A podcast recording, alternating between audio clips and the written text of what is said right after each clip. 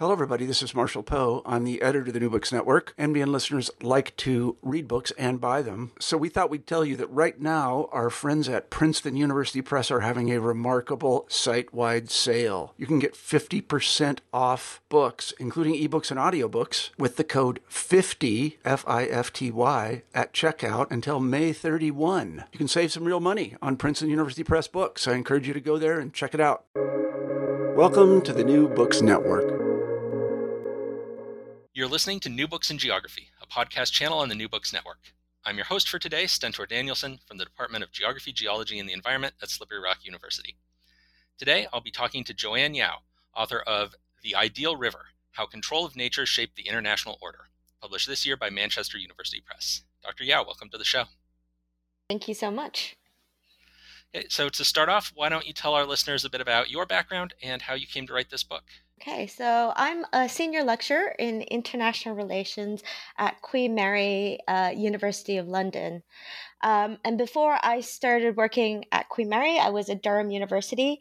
And then before that, I finished my PhD at the London School of Economics here in London. Um, I specialize in international relations, environmental history, and the history of global governance and international institutions. Um, this book was based on a PhD, my PhD project uh, that I completed at the London School of Economics.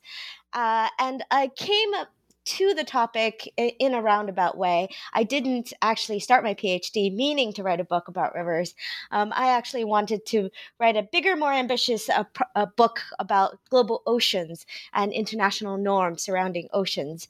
Um, but as any overeager PhD student uh, would perhaps come to, um, I arrived at the London School of Economics, and my supervisor looked at this sprawling, ambitious project and said, You're never going to finish this project. Why don't you try something smaller?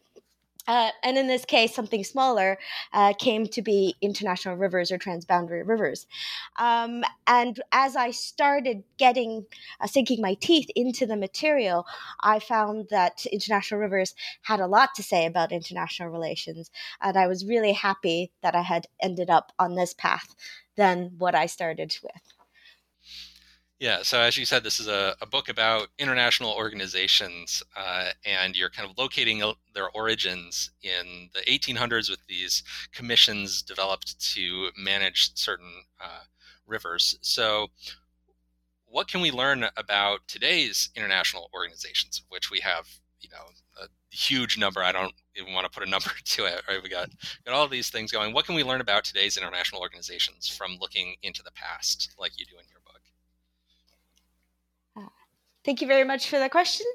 Uh, so yes, as as you said in the book, I focus on the origins of international organizations. So I focus on the very first uh, few international organizations or intergovernmental organizations that were created in the 19th century off the backs of um, a few international, very important international conferences.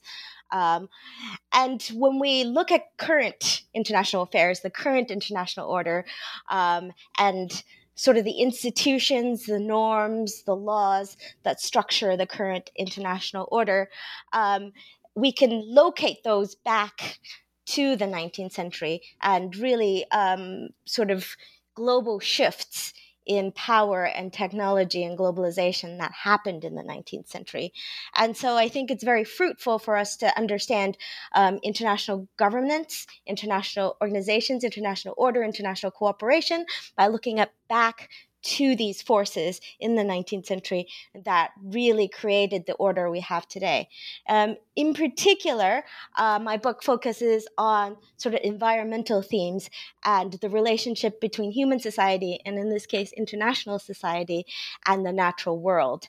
Uh, and one of my arguments is that that relationship has been key since the very beginning of international organizations, since the very first inklings that we as an international society need international organizations.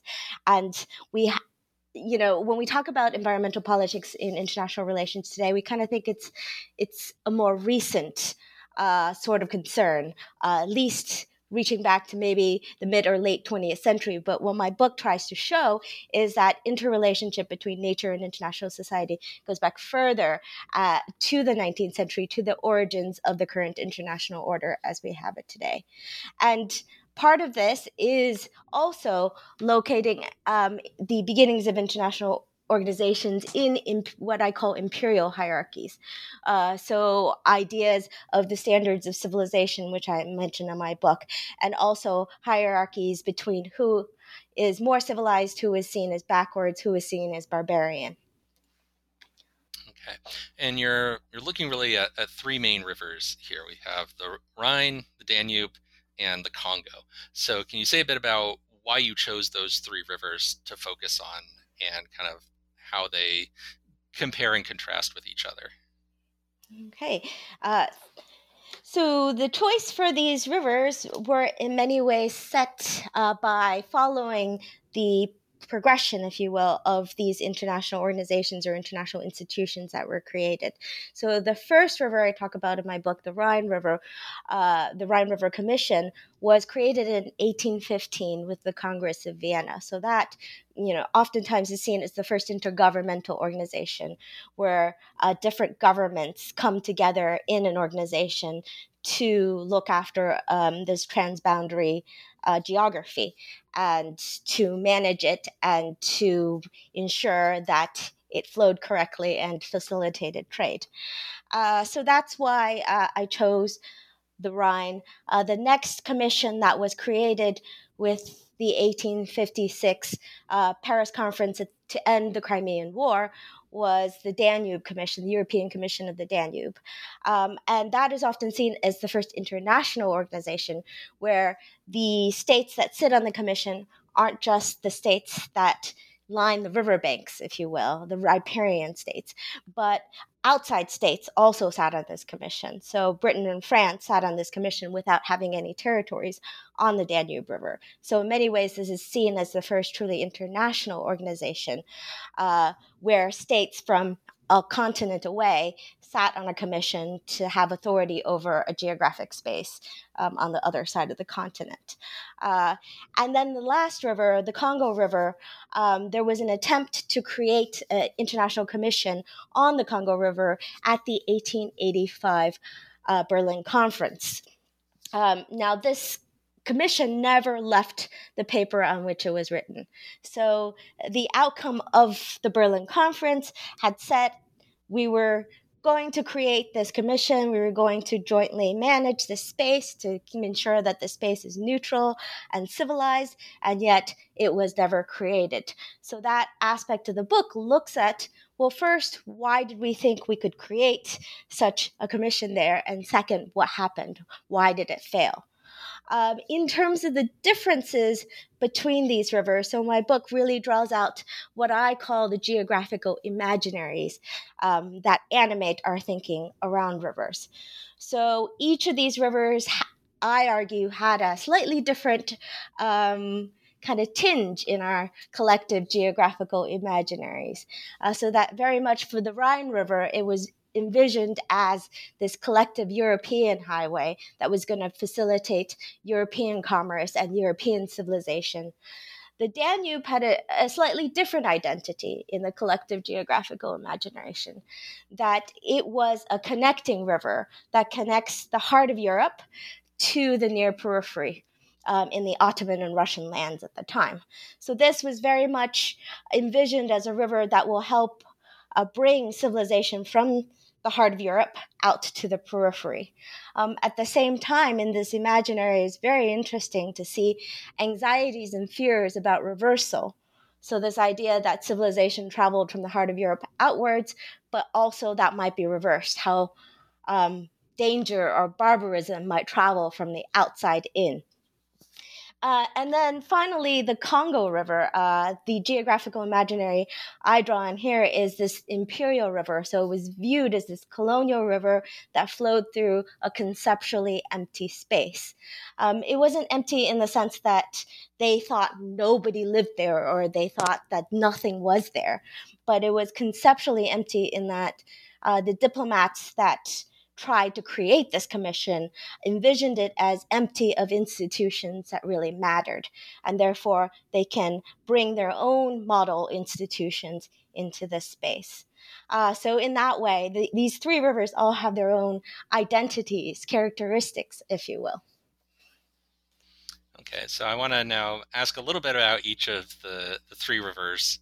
You know, there's way more in the book than we'll talk about here on the podcast, but just to kind of dip into the story of each of them. Uh, so, starting with the Rhine, uh, one of your arguments is that the system that was set up in 1815 was a combination of some new ideas, new ways of thinking about rivers, but also a return to some of the old uh, ideas or old ways of dealing with rivers from before the Napoleonic Wars. So, can you unpack that idea of this sort of old and new coming together uh, in the Rhine?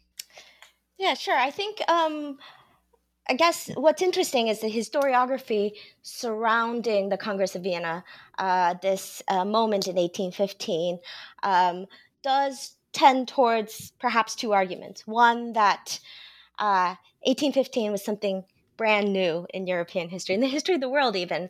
Uh, that before that, uh, a, a, certain type of international system existed, and after that, there was a system of collaboration between the great powers, balance of power system uh, that was really. Um, a departure from what was there before.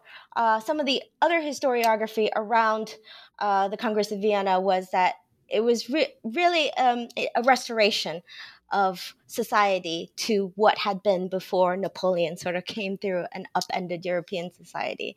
Uh, this idea that it was a restoration of the, the powerful, right? It was a restoration of uh, the state system, trying to uh, restore uh, society. Um, to the hierarchies that it had seen before. Before Napoleon came through and upended those hierarchies. Uh, so in my study of the Rhine Commission specifically and the creation of the Rhine Commission, I saw both of those strands at work. Um, in in some ways, uh, this was a new idea, right? Uh, an international commission to manage a transboundary geography uh, was not really around before 1815. And so, um, and my argument has to do with how this commission um, depended on ideas about the importance of commerce to European civilization, uh, the importance of creating uh, that the river should create value and should be an economic highway that took goods to market and should be an efficient economic highway unlike what it had been before. So this is this idea that the commission is new and it was a new way of thinking a new way of doing business um, in european politics. Uh, but in looking at the material um, there was a lot of restoration uh, to be said here. So, actually, if you look into the nitty gritty of the history, um, when Napoleon took over um, most of the territory that uh, encompassed the Rhine River, he had set up his own commission. Um, to to manage the river. And this commission had been much more liberal than the commission that kind of was reverted to in 1815. I had much more power than the commission that had been reverted to in 1815. So in some ways, um, if you look through what the diplomats were saying, if you look at what they were intending to do, they were trying to restore European society to an equilibrium or a hierarchy uh, that they had seen before this upstart uh, Napoleon had basically messed around with everything. Okay. And then moving on to the Danube, uh, Count Dracula makes a surprise appearance in your, your Danube chapter. So, can you talk about uh, what Dracula shows us or illustrates about the, the vision that people had of the Danube? Yeah, I, I really like um, Dracula, and I think very much this says something about the book in that I draw from a wide range of literature uh, to build um, this idea of a geographical imaginary, or to build this uh, narrative of what these rivers were imagined to be. And I think Count Dracula is uh, very, very important for our imagination of what uh, the Danube is, because Count Dracula comes from the far end of the Danube, the mouth of the Danube. Um, and in the book specifically, it refers to um, him coming from that area, coming to Western Europe, invading Western Europe, um, both the gendered politics of it and the racial politics of it has been written about in literary studies. Uh, this kind of invasion from the outside. Dracula is super interesting just because um, he's he's a reversion of nature, right? So he's uh, he reverts um, he reverses time in that he doesn't never gets old, never dies, um, and he re- reverses space in that he's invading from the outside in, so from from the the the uh, near periphery into civilization, um, and in the book Dracula, um, they chase him uh, back to his homeland at the very end of the book. And there is a brilliant passage where the protagonists of this novel are steaming up the Danube in a steamship and they're traveling through this uh, atmospheric uh, imagery of fog. Um, and I think that is interesting because it draws on what travel logs and what um, merchants who have been to uh, the far end of the Danube, that Danube Delta, have described that it was uh, full of fog. It's nauseous, right? Uh, so the the thing about the Danube Delta is it, it's a swampland. Uh, the Danube, rather than going straight into the sea, actually turns and slows down and loses itself in many ways um, in the swampland. And it is full of fog. It is full of mist and mystique. And so Dracula really draws on this imagery. But I think uh, for me and for the book and for the imaginary of the Danube, Dracula really symbolizes this fear of reversal. This idea that, well, if we're not careful, civilization isn't going to flow in one direction from Europe outwards, but backwardsness or barbarity or uh, this unnatural undead creature can invade up the river and threaten the heart of um, civilization. So, very much, uh, I argue there is a sense that we're trying to control and trying to civilize the Danube Delta through uh, the creation of this international organization uh, because we needed to, to prevent this reversal, prevent Dracula from invading our societies. And then uh, move on to the Congo River. Uh, yeah, this is the geography channel, so I got to ask anytime that maps come up in the, the books I'm reading here. Uh, and so maps play uh, a role in the story of the Congo. So, can you talk about the way that Europeans mapped the Congo and how that influenced the agenda for the river that came about at the Berlin conference? Yeah, certainly. Um, and I think maps are incredibly important to the early history of international politics and international relations. Um, and in this case, in, in the Congo, there was very much um, a project to, to map uh, the Congo and Africa. Uh, but the, in the book, I described this project to, to map all of Africa, really, and to make the most detailed um, map mapping drawing uh, of the Congo or, or, Africa as we know it um, through uh, cartographic depictions that were scientific rather than uh, perhaps um, old world or romantic. Uh, so if we think back to old world maps, uh, they had sea creatures. If they didn't know where what something um, what was there. They might draw in creatures or, or, depictions of what was there. So all of that got thrown out for a more scientific rendering of geography. Um, and I think that was very much. Um, reflected or re- reflecting, I guess, the sort of more sci- scientific, supposedly scientific way of seeing politics as well, and seeing how to govern spaces in the most rational, effective manner. So mapping was very much linked to the business of governance and how to govern well. Um, in, in, in the Congo, uh, very much um, there wasn't a lot of information, or at least there wasn't a lot of what was accepted as reliable scientific information about what was along the Congo. Um, a lot of the mapping uh, based its information on Stanley and his trips at the Congo and his um, travel logs about what was there in the Congo, and he pretty much described an emptiness. He said there wasn't much there of value uh, before the Europeans got there. And so, very much, you see these maps with the center pretty much missing. Um, and I don't think that the map makers thought there was nothing there, and that's why they left it empty, but that there was no information about what was there that was reliable uh, that was up to the epistemic standards of the mappers. So, but when I guess this map with, with the empty center was shown to the policymakers at the Berlin conference. Um, it was very much interpreted as an emptiness, right? There's nothing there, and therefore we can fill it up with all sorts of institutions and all sorts of civilizations, cities, uh, infrastructure. Um, it really fed into this imaginary that this was a conceptually empty space and that we can bring all sorts of good models for governance into this space.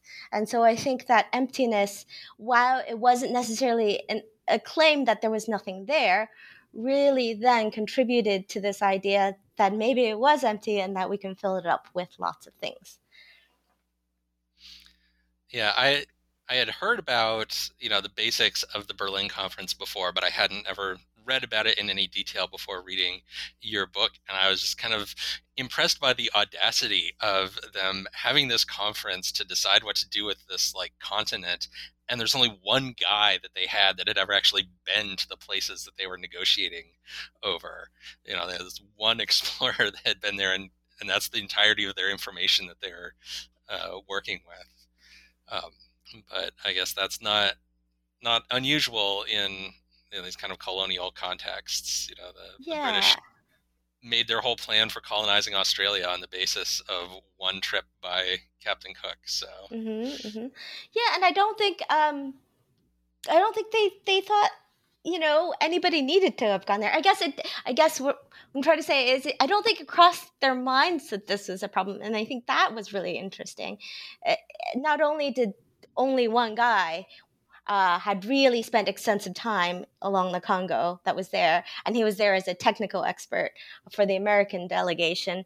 But that they didn't even think that it was a problem that they were deciding the fate of this continent, and they didn't invite anybody from there or didn't hear any voices of the peoples, which they knew were there. Uh, the, the chiefs, uh, which had signed lots of treaties with them, they didn't think it was even a problem, even a question that, oh, maybe we should have invited some of these these chiefs and they could have sent their emissaries. It didn't cross their minds. So I think that, you know, was what surprised me the most that it wasn't even a question, it wasn't even asked. Yeah, and so then a theme that crops up across the, the three different case studies is uh, this link between commerce and morality. That you know, there's a desire to economically develop these areas and improve them for you know trade uh, that is sort of inseparable from this idea of like the advance of civilization and moral uplift of these areas. So, can you talk a bit about the, that link between commerce and morality?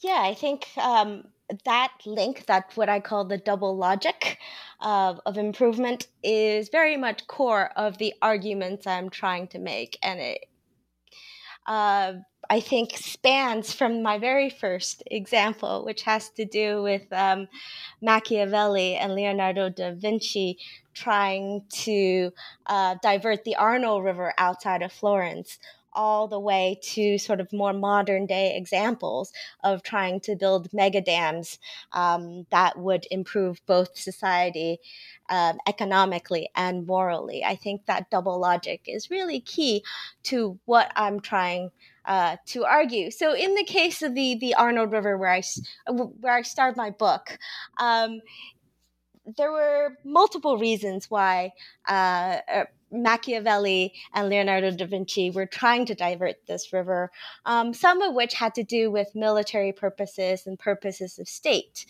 Uh, in that, um, Florence was at war with Pisa, and they thought that by diverting the river, they can deny Pisa uh, basically their transportation and their communications.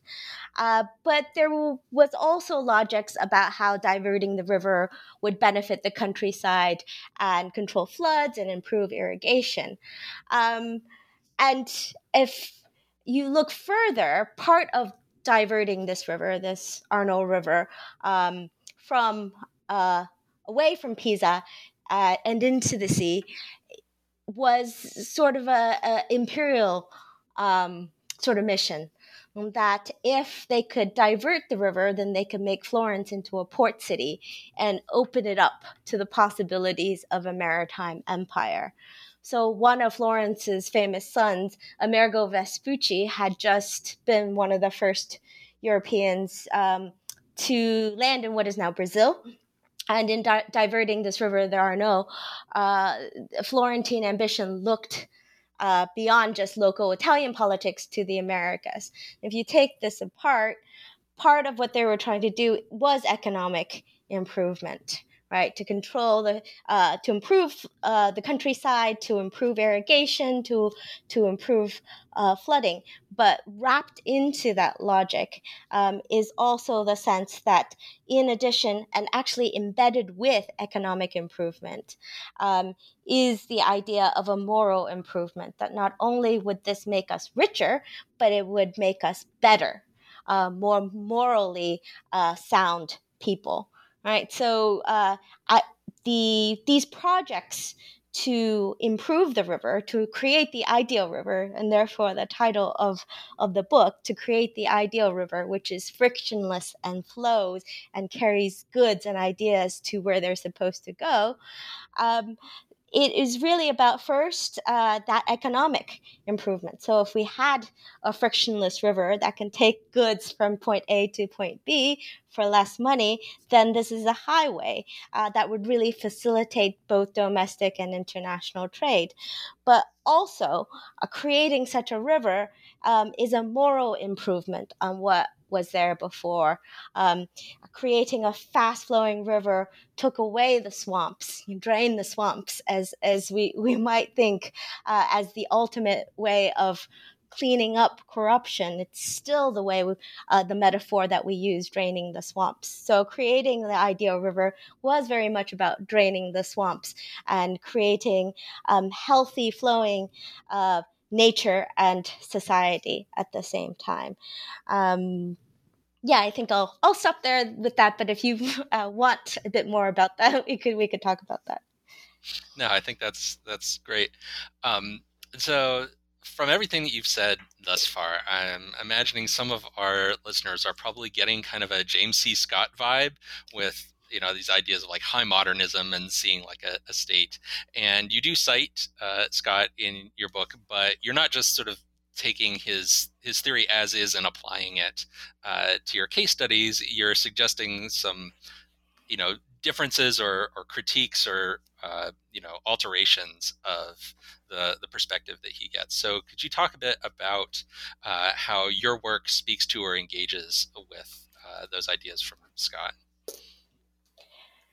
Yes, um, I think I drew a lot of uh, inspiration uh, from James C. Scott's work, um, particularly this idea of the legibility of of nature, right? To create na- both nature and society that are are legible in a to the state. Uh, so uh, ironing out the, the, idiosyncrasies and the things that don't make sense, and uh, ensuring that a higher authority, whether that's the state or international government, can uh, process what's going on and therefore can better govern or rule um, a piece of land or a piece of territory or a group of people.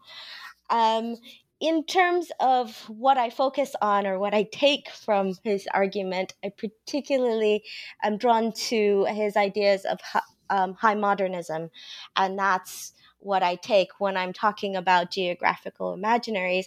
I think that high modernist ideas um, really informed these projects to create the ideal river. Uh, so, uh, ideas that uh, we must control the river for enlightenment rationality um, or, or for scientific rationality. Um, perhaps where I depart from James C. Scott a bit is his ideas that you need a strong authoritarian state in order to um, institute these projects, these high modernist projects. Um, and what I look at in the international sphere, there wasn't such uh, um, an authoritarian power that can sort of impose legibility uh, on the actors involved. So then I saw these ideologies as much more important in um, informing the projects that were being uh, pursued, right? Rather than sort of a top down, strong authoritarian state being, we need legibility. This is the only way we're going to get economic profit and improve improve the land. Um, this was much more of a diffuse ideology, but I argue that that was very powerful in creating these first international organizations. Okay, and then I always like to ask guests about the covers of their books. Um, and so the, the cover of your book is this really cool uh, Landsat image of the mouth of a river. You've got sort of the the delta, and then this like brownish uh, sort of sediment laden river water swirling in with the bluish water from the ocean. It makes these cool uh, patterns to it. Um, and so the, the first question that I just had was which river are we looking at here? Because it doesn't say on the, the book um, which river. And then, you know, I don't know how much input you got into the, the cover, but if you could say something about how the, the cover image reflects some of what the book is about. I actually don't have the answer uh, to which river, which is embarrassing because I should really know. Um, it is a river in Canada, uh, and I could look that up, um, okay. but um, I'm not actually entirely sure which specific river it was. Um, but I did have a lot of control over uh, the image. Um, and I was just looking through some satellite photos. Uh, a friend had actually sent me a link to uh, NASA satellite photos of rivers around the world and said, You would really like this. Aren't they absolutely beautiful? And I thought, Oh, of course. You know what? It would be really great to have this on the cover of my book. Um, so I looked through them and found the one I liked the best aesthetically. Um, what I really like about this cover, as you said, it's kind of the swirling and the interlacing and the intermingling of land and ocean. But I think it's very good in encapsulating what I'm trying to say about the embedded nature of uh, human society and international society and nature and the environment, and how uh, we should see um, human politics, human civilization, and nature as co-constitutive of each other. Um, and I think this image is was really great at um, capturing that. Okay, so I actually just looked this up while you were talking because you know when I had been trying to figure it out, I was looking at like is this the Danube or something? Um, but once you said Canada, um, it's the Mackenzie River in Canada. It's the Mackenzie River. Yeah, I looking up while you were talking some satellite images of Canadian river deltas, and I found one that matches the the shape of the the delta there. So, so that's what we got. Okay. Um, great. So I think we've given our, our listeners a, a, good idea of what to expect if they pick up this book, which I would recommend that they do. Um, there's a lot more interesting stuff in it. So I want to now give you an opportunity to give a, a, shout out or a thank you to anyone whose help was important to you as you were writing the book. Well, I'm unprepared for this answer, this question. um, well, you know, in the dedication of the book, I do dedicate this book to the three rivers, the Rhine, the Danube, and the Congo. And it very much speaks to my effort to make um, perhaps these non-human agents uh, important or to highlight their importance in international politics.